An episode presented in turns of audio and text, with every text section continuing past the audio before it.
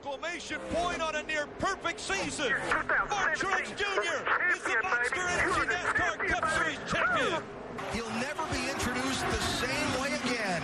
From now on, it'll be Will Power, Indianapolis 500 winner for 2018. Checker flag. Power and Penske win it. Kyle Busch. And here comes Larson. Larson to the bottom of the track. Slide job. Trying to take the lead away. Slide job. Almost. The momentum. The 18. Contact. They make contact. The 18 into the wall. NASCAR, IndyCar, and all things motorsports. It's time for the left turn here on X106.7. Now, here's your hosts, Jacob Blair and Trevor Mater. Jacob Blair alongside me is Trevor Mater. And Trevor, there was another good weekend of racing out at Richmond and the playoff second round of the round of 16. And it was another interesting race at Richmond. It was uh, very interesting. You will go back to the, the first race of the playoffs in Las Vegas. There were a lot of guys, a lot of the playoff guys found themselves in trouble. Not so much this past Saturday. A couple guys did find themselves having to dig themselves out of a hole going into this week at the Roval in Charlotte. But for the most part, um, it kind of was true to the form that the season's been all year. All of the top 12 finishers were playoff guys, as opposed to the week before where 12 of the 16 were involved in accidents. And it was a very straight, fairly straightforward race this time around. Both of the first two stages, won by Martin Truex Jr., caution free. Um, Martin Truex Jr. had this race really won at that point, but an issue on the stage two caution, a uh, uncontrolled tire penalty had to go to the back, and that's kind of what put him behind Kyle Busch and Kevin Harvick. And in the end, it was those three that, that ran this race, and now Kyle Busch getting the win locks himself into the round of 12, and then with Martin Truex Jr. so many playoff points and another good run, he's already locked into the round of 12 on points. So now just nine spots remaining as we head to the Roval. Yeah, and it would take a lot of crazy stuff for Kevin Harvick to to not make the round of 12. And it's interesting because we've talked about the last couple weeks how those three with Busch, Harvick, and Truex, they've all kind of dropped off a little bit. Maybe this is when we'll see other teams come forward and maybe it's not a guarantee that they're the last one standing. And then they come out of Richmond and they finish one, two, three. Brad Keselowski had a really good race too and had himself an opportunity to win it before he finished ninth. But uh, right now, those are the four guys that I think are, are going to be the ones that have proven they're the guys to beat. Yeah, and it was uh, another uh, good runs from some guys that needed some good runs looking towards the next round. Aric Almirola ended up with a top five in that fifth position. Austin Dillon, another good run for him. He ended up sixth in this one, and that really puts those two on the inside of the playoff outlook. And we're, we're going to get to talking about the Charlotte Roval in a whole segment here later in the show because it deserves that whole segment. But with this Richmond race, like I said, there wasn't a whole lot of drama with it. Your, your playoff drivers ran up front, and most of your playoff drivers had good nights, and then there were a couple that, that struggled. And some of those guys, Denny Hamlin in that 11 car, he's the one that's in in a big trouble right now. Only able to get 16th at a track he should be a lot better at. Richmond historically has been a really good track for that 11 car. He now struggles, had the incident at Vegas, and now he sits in that 16th position and, almost going to need a win when we head to Charlotte. Yeah, he's in uh, quite the deficit. Jimmie Johnson as well finds himself. He doesn't. You don't necessarily have to win with the way the playoff point or the stage points and stuff work, but um, you really those two guys in particular are definitely in a hole. And Austin Dillon is really the intriguing one to me that he right now is on the inside um, of the round of 12. Hasn't had a lot of speed this year, with the exception of winning at Daytona. And the last couple weeks, they found something, but it's going to be interesting for him this week. Not a very good road course racer, and uh, the Roval is kind of a great unknown for all these Cup guys, and he's going to have to come out there and hope for another consistent finish. And where these drivers were at when they rolled into Richmond is kind of where they stayed at because although we talked about Denny finishing 16th, Kurt Busch finished 18th, Ryan Blaney 19th, no playoff driver was outside the top 20. So 16 of those top 20 positions were all playoff drivers. So again, not a, a, whole lot of drama in this race. Only 13 cars ended up finishing on the lead lap. Really, the biggest incident of the race was in that first segment when Ricky Stenhouse Jr. got into Denny Hamlin. Hamlin made a great save. Uh, that was really your wildest moment of this race. Yeah, like you said, just a, a pretty straightforward Saturday night short track race. It went rather quickly as well when when you don't have a lot of cautions, with the exception of of the end of there was only one caution that wasn't the end of a stage. So uh, the race went pretty quickly, and you don't get a lot of cars that finish on the lead lap in races like that. And uh, the cream rose to the top on Saturday night. And that's one thing I have noticed about the these short tracks as of late is everyone's saying we want more short tracks, but the product that's been with these short track races has not necessarily been the best racing we've seen this year. You, look back at the first Martinsville race and, and the Phoenix race, and these are generally races where guys, you know, they'll bang doors. There'll be some, you know, ruffled feathers at the end of it, and we're looking at a Richmond race where we only see one caution that's not under that that stage caution. These guys are getting spaced out. They're they're staying off of each other, and it almost we've almost seen better racing at the mile and a halves this season. Yeah, and that's something that up until this year we really hadn't seen. I mean, you look at some of the, the mile and a half tracks, Chicago, for example, they put on a a really good show out there, and we haven't seen that in years past. But this year, for some reason, we have. I still personally would want to see more uh, short tracks, but that's just me. I think that might have something to do with what we call short tracks. They're they're more they're they're bigger. They're still big enough racetracks. You you have room to, to work. But that that's why like that Martinsville race in the spring really surprised me. Is it was kind of run the same way as the Richmond race was this weekend. Is it's Martinsville and there was really well, no caution. They also had a ton of snow on the ground the the day before the race, and it, weather-wise, it wasn't the most ideal conditions.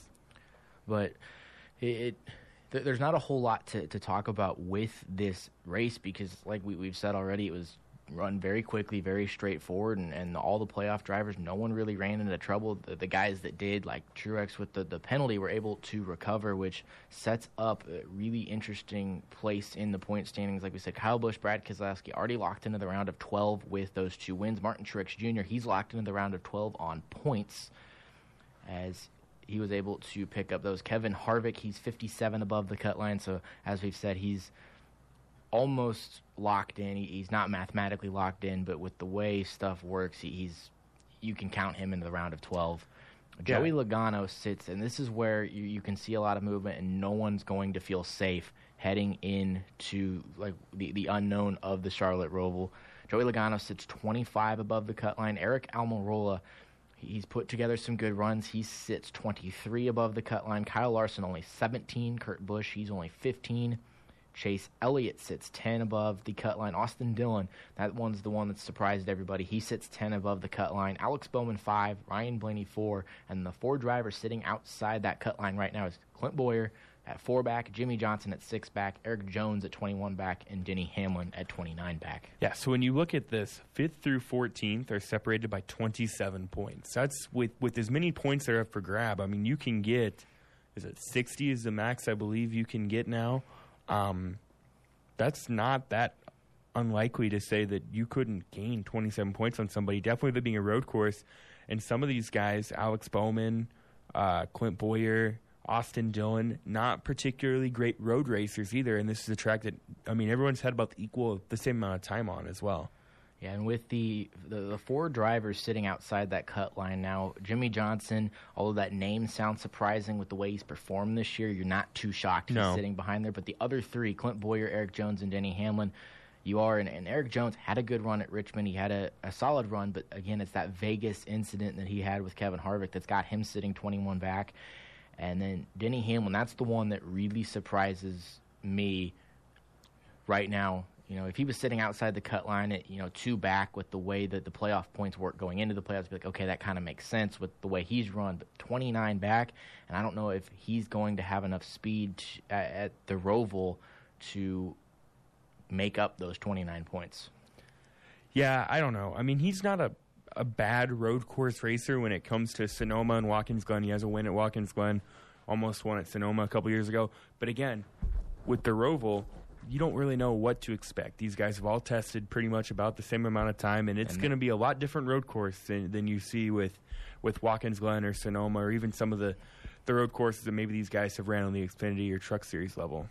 So with the 12 drivers that are sitting inside right now, with the four drivers outside, who do you see being one driver to fall out of the top 12 and which driver replaces that driver inside the top 12. I think the driver that's most likely to fall outside the top 12 this week is Austin Dillon because he hasn't put together great road course statistics. Uh, you look at what he's done at Watkins Glen, it's really been kind of underwhelming. And the same at Sonoma hasn't had any like standout finishes. And when I look on the outside, Denny Hamlin's a lot of points back.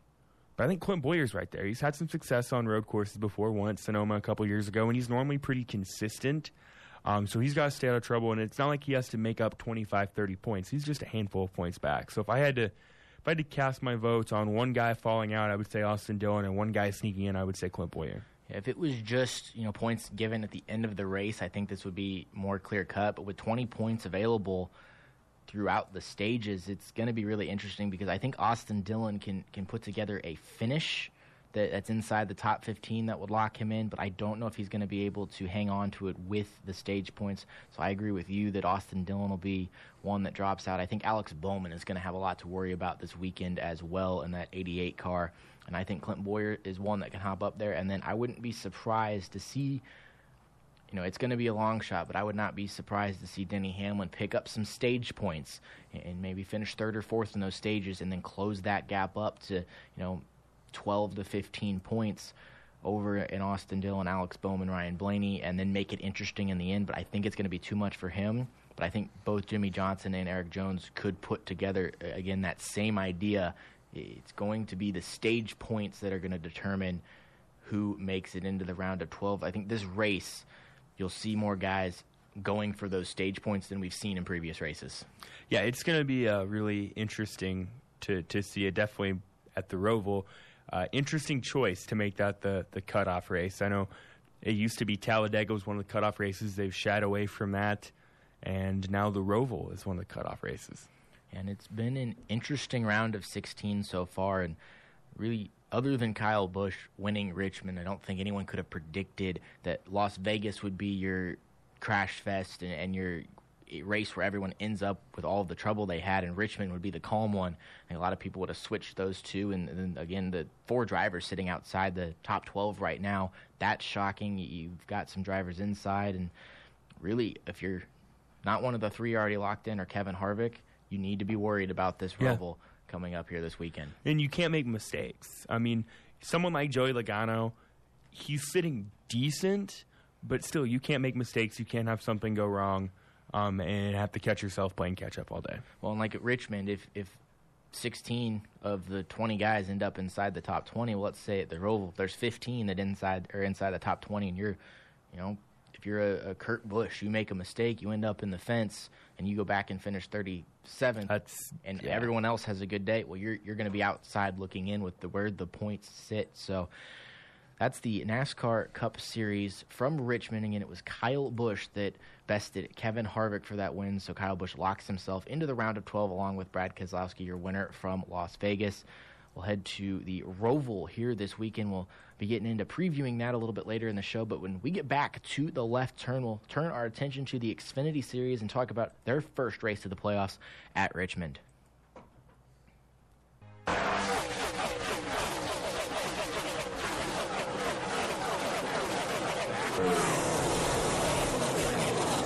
Beside me is Trevor Mater. And Trevor, we just talked about the Cup Series out at Richmond. Now we'll look at the Xfinity Series, and this was, in my opinion, the better of the two races mm-hmm. for the weekend. A lot of different guys up front battling for the win, and it ended up being Christopher Bell that picked up the win at Richmond. Yeah, but let's be honest, that's not the guy that everybody was rooting for. Now there was a uh, big name that decided to come out of retirement for a race and drive a junior motorsports number 88, and that was none other than Dale Earnhardt Jr. himself. And this made this race really interesting because Earnhardt looked a lot better than I thought he would mm-hmm. when this race was announced. I thought he was going to, you know, being in the equipment he was going to be in, being in his own stuff. I saw a top 10, but leading 96 laps, winning a stage. And it was kind of funny. He uh, on the radio said that's his first career stage win. So Dale Earnhardt Jr., uh, another milestone for his career, but looked really good and looked like he was going to be able to challenge for this win when late, I think some of the, the Xfinity guys have been running all year. Rose a little bit above what he had, but it was a good run for Junior. And now he's up to 46 in the Xfinity point standings, too, because he, he gets points for those because he's no longer a full time Cup driver. But it was cool to see Junior come out and not only race but be competitive. Um, you know, he had said he made some comments before how it might be his last race, but I don't know. Maybe being able to go out there and, and compete at a track that he's always been pretty good at, maybe kind of fuels that fire a little bit more. And we see him back out there a couple times, but um, in the end, Christopher Bell able to to get the best of Matt Tifft on a late race restart and then hold off to pick up a win. I believe that makes it a sweep for him at Richmond, winning earlier on in the spring. So he looks like right now he is probably the guy to beat. I would say. Yeah, Christopher Bell is really fast, and Ross Chastain in his third and final, what what looks to be the final run on that 42 car. We we talked about him last week. He ran second, another good run for him. Daniel Hemric finished third and picked up stage one. Dale Earnhardt Jr. was fourth, picking up stage two, and then Matt Tifft was fifth. Elliott Sadler, who will be retiring from full time competition at the end of this season, he really uh, Richmond's his home track. He really wanted to get the win, but just was able to drive to a solid sixth place finish, but really didn't look like he had anything for those top four guys. Yeah, it was pretty much the whole evening. Christopher Bell and Dale Earnhardt Jr. were kind of the, the top two. This is another race where Daniel Hemric really consistent, but uh, still not able to find that win. I thought Hemric honestly had the fastest car of the race, and he just couldn't. It's like we've seen before, and it's the one concern you've got to question Daniel Hemric on now, as we've seen it enough times. Is it still, is it that idea that once you get a win, he's going to be able to pick up a whole bunch more, or is there just something about Daniel Hemric that he can't find a way to get it done? I thought he had the fastest car, but there was just a couple restarts where he'd lose positions on the restart and have to battle back up to that third or second position. He led 35 laps. I thought he was going to be able to give a run at Christopher Bell and those guys, but had he just fell short. You look at so you look at Christopher Bell's stats this year: 15 top fives, 17 top tens. Daniel Hemric, 13 top fives, 17 top tens. The difference is Christopher Bell's got five wins. Daniel Hemric doesn't have any. And the, the Christopher Bell is in that Joe Gibbs Toyota, which helps a And little helps, bit. yeah. eh, We've seen that you know Richard Childress racing on, on both the Cup and Xfinity. If you look at the other cars inside that, that camp, is Matt Tifft is, is putting together some good runs, but he's nowhere near the consistency that Daniel Hemric is at. The three car has been nowhere to be seen this season with Shane Lee and the Dillon brothers driving that one. I think Brendan Gaughan's John like, drove it a couple times. That's probably been when it looked the best was at the road courses with Brendan Gaughan. Yeah, so the the Richard Childress racing crew is Hemric's that one guy, and Hemric's a, the, a scary guy when you look at the points because if he can get that win, you automatically throw him in with Christopher Bell and Justin Allgaier. And speaking of Justin Allgaier, that was one of two drivers that had problems at Richmond, as both him and Cole Custer got into an accident, and Allgaier was the one that took the big hit, ended his night after leading 37 laps, so had to fall back on those playoff points he was able to accumulate through the regular season. He finished 32nd, and then Cole Custer was able to rally for 15th. Yeah, and Allgaier, like you said, the playoff points, he's still sitting pretty comfortably. Um, not super comfortable, but 21 points above the cut line. My championship pick, Cole Custer, right now, he is tied with uh, Brandon Jones for that final spot, and Brandon Jones had a better finish on Friday night, so technically Jones owns the tiebreaker uh, going into the Roval this week, and then the, the final race of the 2018 first round in a couple weeks. But yeah, definitely not the night that those two guys wanted for sure. So when we look at Xfinity Series points, obviously Christopher Bell has locked him in, himself into the round of eight. Daniel Hemric sits 27 above the cut line, as Trevor just mentioned. Justin Allgaier 21 above the cut line, and then we'll take a pause here when we talk about Ross Chastain. He's 18 above the cut line. Other than getting the win, he did everything he needed to do in that 42 car to, to put him in a position that now he's got to go back to that, that four car. Uh, it's it's less equipment, it's not as quick, but he's in a position where he can hang on to a round of eight spot inside that four car. Yeah, I think now it benefits him with having some points to mess with over the next couple weeks, and he's been consistent most of the year. It's not like he's going out and finishing 25th or 30th, but that's been a 10th, 12th, 15th place car. But um, I, I think it would really help him if he had one more race in that Ganassi car. We don't know that he will. We don't know that he won't. Um, the entry lists for the Roval at Charlotte have not been published yet. Yeah, and as as like, as far as he knows and as far as the, the media knows is that was his final race at Ganassi. So we'll, we'll see if anything can materialize for him. If he's in that 42 car, and let's say he's able to work himself through the rounds and gets to the championship four and Ganassi puts him inside that 42 car, he'll be a threat for the championship as well. So that's where all of this playoff stuff it's going to be interesting seeing which car Ross Chastain ends up in. Currently sitting fifth, 16 above the cut lines. Elliott Sadler, Matt Tifft is sixth, 12 above the cut line. Tyler Reddick is 11, 7 above the cut line. And then again, as Trevor mentioned, Brandon Jones and Cole Custer tied there at that eighth position. Ryan Truex is two points back. Austin Cindric, seven points back. And then Ryan Reed, eight points back. Yeah, and they've they've got the Roval and Do- Dover left in this round. Um, again, the Roval, another track that they don't really know a ton about. Um, you know, obviously they've done a little bit of testing there, but uh, the Cup guys aren't going to be allowed to run in that race. But you might see some other guys, some ringers, maybe an Alex Tagliani or a James Davison or Connor Daly. Maybe one of those guys jump in a car and have a chance to snag some points. But uh, it's not over yet. The only thing that looks like it's guaranteed is Christopher Bell, obviously, into the round of eight. And that's where the Roval will get interesting as we like to be the, the entry lists are not released yet and teams have not really let in on who's going to be inside those race cars. But at Richmond, I do want to talk about one more car, and we've talked about this. Uh, I don't know what the 60 team at Roush Fenway, Fenway Racing has done to the racing world, but that car is wadded up every week. This week it was Ty Majeski involved in another incident. Yeah, those the poor people that build those cars for them. Uh, you look at their finishes this year 40th, 34th, 28th, 34th, 37th, 34th, 38th, 33rd, 34th, 28th, 40th, 31st, 34th. And it's not that like they're super slow cars. I mean, they have a top 10, top 15 car week in and week out, but uh, they've had five, seven, 11 races that they have ended prematurely due to crashes, and a couple of them having been their own doing. You look at Richmond last week, Ty Majeski's teammate, Ryan Reed, gets into him and he ends up wrecking. You go back to Darlington with Austin Cindric. Him and Ryan Truex get together early on in the race, and Cindric ends up taking the worst end of it. And that's a, a team that, if it wasn't for Ford trying to develop these drivers and, and throwing a little bit of, of support at this 60 team, you wreck this many race cars. Generally, your seasons, you're going to have to pick and choose your races the rest of the year. It's just been a horrible year for that 60 team, and it, it's tough for, for guys like Majeski and Austin, and Chase Briscoe because Austin Cindric is able to hop in the uh, 22 car for Penske. But Ty Majeski and Cindric, this is their opportunity to prove that they deserve a, a ride in the Xfinity Series. And uh, Majeski is a great late model driver. He wins all over the country. He he deserves a shot, but he just like they, they can't finish races, and at some point it's going to get to the point where these guys are going to lose their opportunities. Yeah, and it's unfortunate. Um, but I, I, think this isn't the first time we've seen this with Roush either. Their, their cars wrecking a lot. Uh, you look at old Ricky Stenhouse and the the Cup Series level, and even Trevor Bayne uh, tore up a lot of stuff throughout his career, and I guess still does. Yeah, as Ricky Stenhouse, uh, even when he's not wrecking Roush cars, he's getting into other race cars. But yes.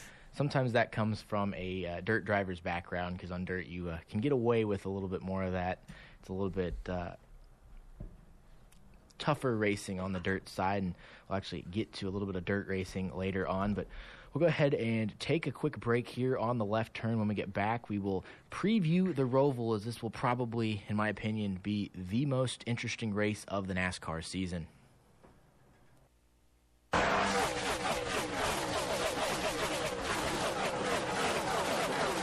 back left turn with Jacob Blair, Trevor Mater with you, and Richmond, now in the past, we're now looking at the Roval at Charlotte. And I keep saying Roval, and that is because it's going to be the Charlotte Oval combined with the infield road course. And if testing for this has meant anything, this is going to be, be, a crash a fest. wild, wild weekend.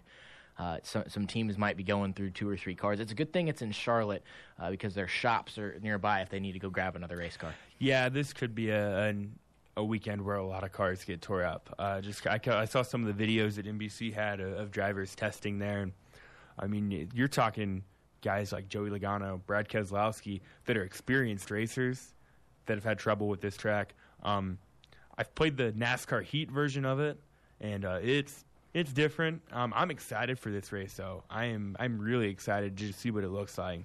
This is the most excited I think I've been for something other than like the Daytona 500 in a long time. I think this was a good move by NASCAR to just switch things up a little bit, do something different. Some people have called this kind of gimmicky and just kind of doing some. I don't think it's that at all. I think it's the perfect solution for putting a road course in the playoffs because you, you still, you know, you're going to get that second Charlotte race, but it's a whole different ball game out there.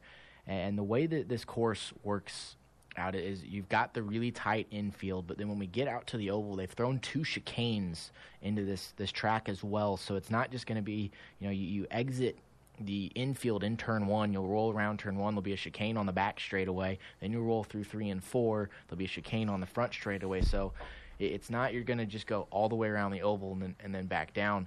It's going to be really, really interesting, and I can't wait for it. Yeah, I'm. Uh, I'm really. I'm probably the most excited for this race, aside from the Daytona 500, that I've been for a race since maybe the first time the Cup Series went to Kentucky and we're talking 2010, 2011, somewhere in there. Because, um, like I said, I've I want to see what this track looks like. I want to see how much calamity there is. Um, it's there's some guys that aren't good. We see calamity on road courses that they run at every year, so I want to see what it's like with, with the Roval and. Uh, I believe it's 17 corners, if I remember correctly. They, they've shoved a lot of action into a very tight puts. I think it ended up being like 2.38 miles is how long it is, and the oval itself is, is one and a half miles. So you're doing most of the oval, and then you've got the road course in the infield. And with the way a roval works, is you've got to be good on on both sides of it. You can't you know say, hey, I'm going to go and we're going to be really fast through one and two and three and four of the oval, and then just kind of throw it out to the infield. So what's going to be interesting about this is you're you're going to have to have a road course set up on these cars. So you're not going to have the, camber, the, the weight distribution in your race car that you have when you just say run the oval at Charlotte. So watching these cars roll around three and four, and they'll, they'll be, you know, at, at, decent speeds. They won't be at the speeds you would normally see at the oval, but seeing them handle the high banked oval corner without the setup they're used to having.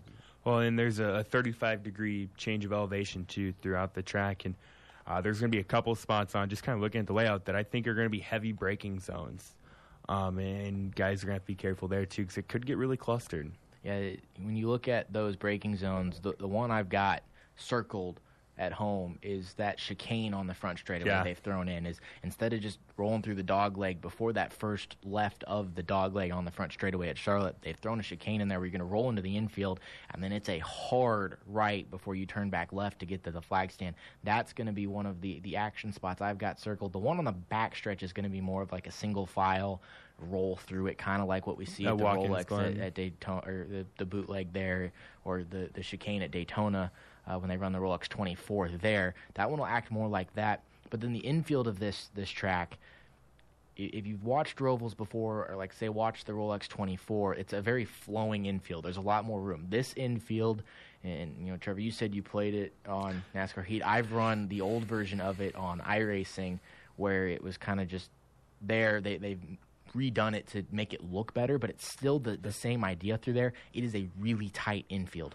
Well, and to me, the the toughest part of all, just playing it from a video game, not being a professional, is that last turn off of eight into nine when it's ba- it's a hard left onto the straightaway.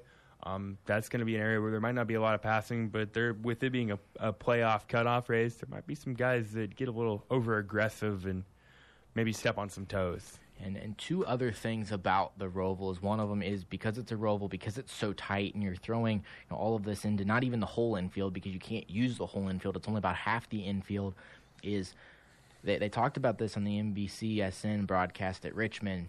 Is in, they, the, the, the announcers almost seemed like they had moved on to the Roval before we even finished Richmond. That's how excited everyone is for this. But the the runoff areas that you see guys use a lot, like at say Watkins Glen or Sonoma, where they hey they can go off into the dirt, they can use the runoff asphalt. That's not here. That's no. why I think through testing we've seen so many issues. That's why I think we'll see tons of, of damage to race cars happening this weekend. Is there's not that runoff area. You make a mistake, you're in the wall. Yeah, um, there's going to be one or two guys probably on the first couple laps, and it could be a playoff guy that uh, ruins their day because of unfamiliarity with the track, and it might not be of, of their own doing either. We've seen that before in road course races when you get a younger guy, like say an Erik Jones, who's not a super experienced road course racer. Um, he might kind of up the up the ante a little bit and get aggressive. And another spot I'm looking at on this racetrack is when you come off of the infield to head back out onto the oval, you don't come off of the infield section on a straightaway. You're already in turn one. So you can either make the option to, hey, I'm going to go up to the banking or I'm going to stay on the flat. And that's going to get interesting with as low as these cars run to the ground, what these teams decide to do. Do they do they want to stay on the flat to keep the, the splitter from hitting the banking, or are they going to make that harsh transition from the apron to the banking? Yeah, there's a lot of questions going into this weekend, and I unfortunately last couple weeks I haven't had maybe the luxury to to tune in as much to the NASCAR circuit as I would like to. But uh, this Sunday, the Chiefs don't play till Monday night. I got nothing going on. I'm gonna make sure to tune into the Roval. So it's the Bank of America Roval 400. It'll be Sunday at 1 p.m. on NBC. So NBC has decided that this one's going to be worth putting on the main network. It's going to be 109 laps, and I've seen that number change multiple times too. I don't think they quite knew how long they wanted to make this race. And Well, and I think some of it depended too on the track layout. because they didn't have that finalized yet quite either, and it's it's going to be a, you know, I, I think again this was a brilliant move by NASCAR to do this. People have been talking about it all year long, and unfortunately for Kyle Busch, that now means he no longer is. It is considered a new track. Kyle Busch no longer is one at every racetrack on the circuit. Yeah, just when did he just eclipse that this year? yeah, was it was just this year, and everyone was like, Was it- "Great, you have that for like." was it Kansas? Was that the track that he? It was one. It, it, I think don't. was- I think so. I'm pretty sure it was Kansas. But uh, now he's he might go out and win it. I think that was actually my pick to win it too. Was Kyle Busch. So he's um he was the last driver to win a, a first race. He won the first Cup race at Kentucky? So and he's a pretty good road course racer. So I I think maybe he's got a really good chance of winning at every active track again. And if the Cup race, we think that's going to be a mess. Think about what the Yeah, Xfinity be- race is going to be like when you have guys with less experience coming in here. That'll be the Drive for the Cure 200 at 2 p.m. on the NBC Sports Network on Saturday. And I think the guys that probably have the best chance in the Xfinity race when you look at playoff drivers, obviously Justin Allgaier, who's won at Road America, he won at Mid Ohio earlier this year. Austin Cindric had a really fast car at Mid Ohio. Um, unfortunately, Allgaier was able to out strategize uh, Cindric's crew at the end. And then Matt Tifft had a really good run at Road America. Probably had the car to beat until, again, All Allgaier's crew able to out strategize them at the end. Those are three guys that could not so much All Allgaier, but definitely Tifft and Cindric could really use wins because it would lock them into the round of eight. And right now they're kind of teetering with that. Cindric's on the outside looking in, but uh, it's going to be really, and that's going to be crazy. Hey, that's the word. We're, we're using interesting, crazy a lot, but that's really the best way to describe this. Is th- these teams have no idea really how to set these cars up. They have no idea what to expect, and that's why I don't normally tune in to, to practices. uh, You know, on a Friday or, or early Saturday morning. Well, I'm going to be doing that this weekend because I want to see what these guys are trying to do, getting ready for this race. I'm going to be a little preoccupied Friday and Saturday, but I might try to, to at least check in and see how things look. Yeah, because I think we'll we'll almost see more issues in these practice sessions than we will in the race. I think they'll somewhat get it figured out.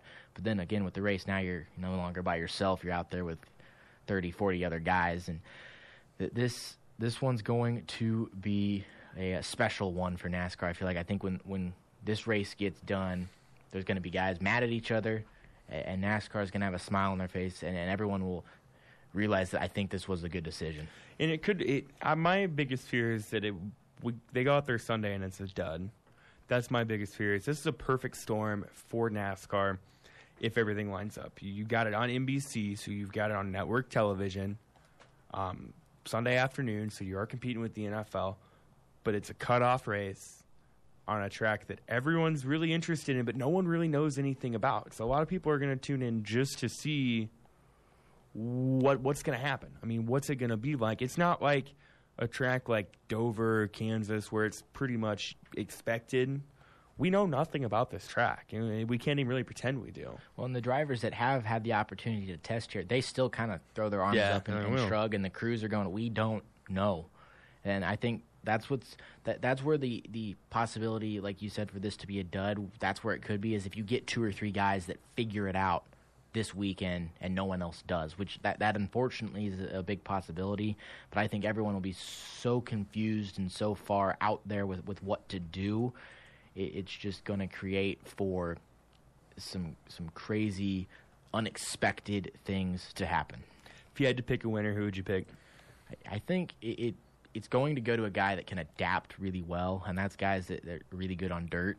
So I know Kyle Larson isn't the best, you know, road course guy. He doesn't have the best statistics for it, but I like a guy like Kyle Larson that kind of just can drive anything and drive it well, and I think that'll that'll put him above everyone else at when they get to the racetrack.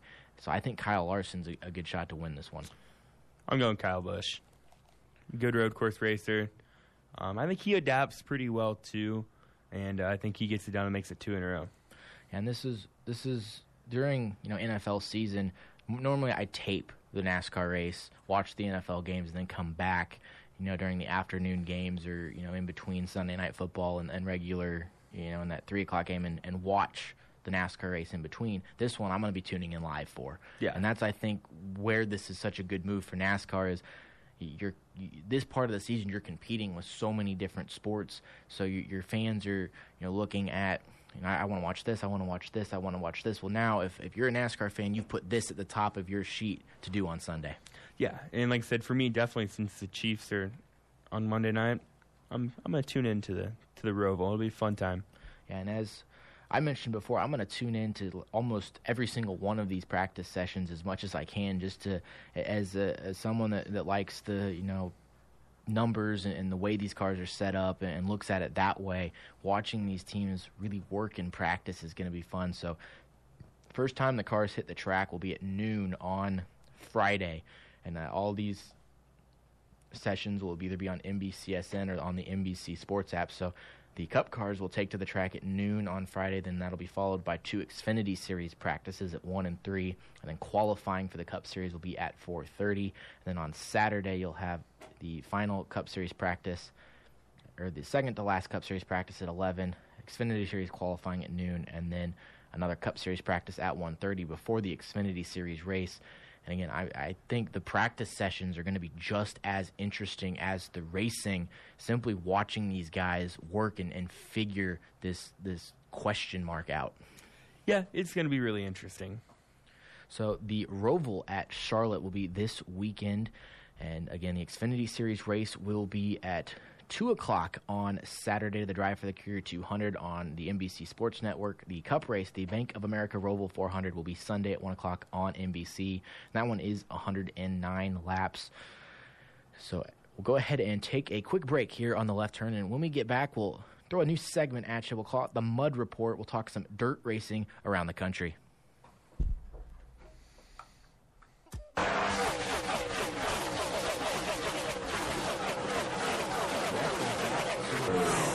Jacob Blair and Trevor Mater with you as we look now to the new segment we're going to do here called The Mud Report, where we look at dirt racing around the country. And we will start with one of the touring series that just wrapped up their season. It was the United States Modified Touring Series. That's a modified touring series more around the Midwest.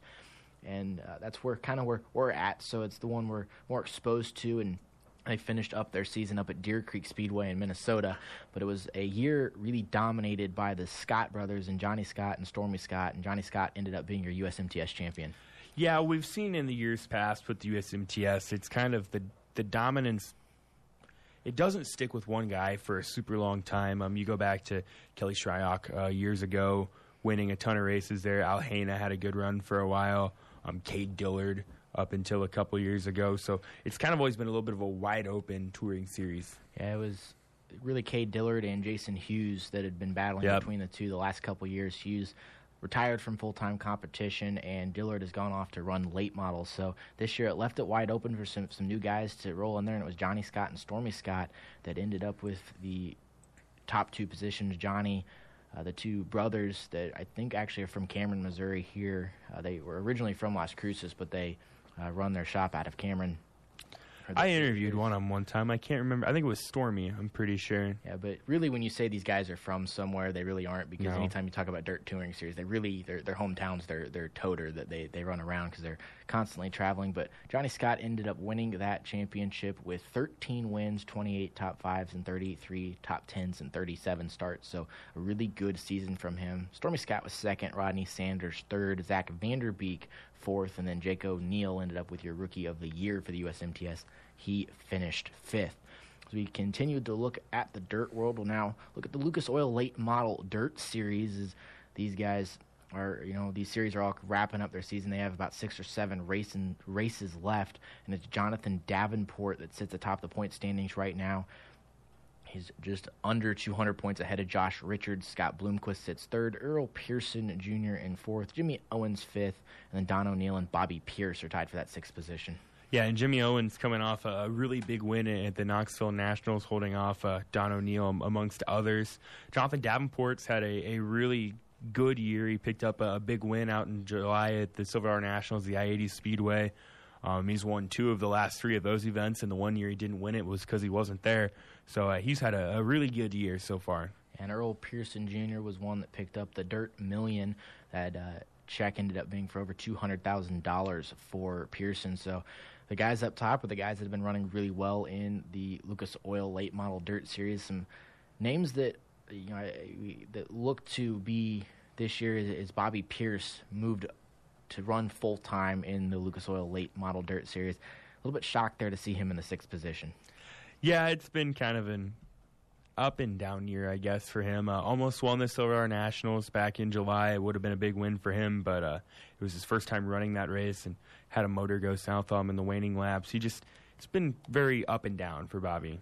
Yeah, as the Lucas Oil Late Model Dirt Series, they wrap up their season. They'll be at Fayetteville Motor Speedway uh, this weekend, and then they'll be at Dixie Speedway in Georgia, so North Carolina, Georgia, and then they'll head to Rome Speedway. That's all this upcoming weekend, and then October 5th and 6th, they'll have the Pittsburgher 100, and then they'll turn to uh, Portsmouth Raceway Park for the 38th Annual Dirt Track World Championship, and that will wrap up their season. Then in the World of Outlaws sprint cars, uh, it's been a you know, these guys are, are guys that really race all over the country and race a lot.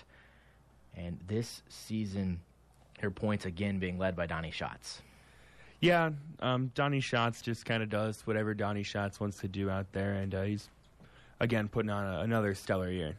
And it's Brad Sweet that sits second, David Gravel third, Daryn Pittman fourth, and Shane Stewart sits in the fifth position. But we've seen a lot of this lately. Donnie Schatz, 19 wins this season in 61 different races that he started in, in racing. That is just dominance in a, in a class. Yeah, that's uh, that's pretty good.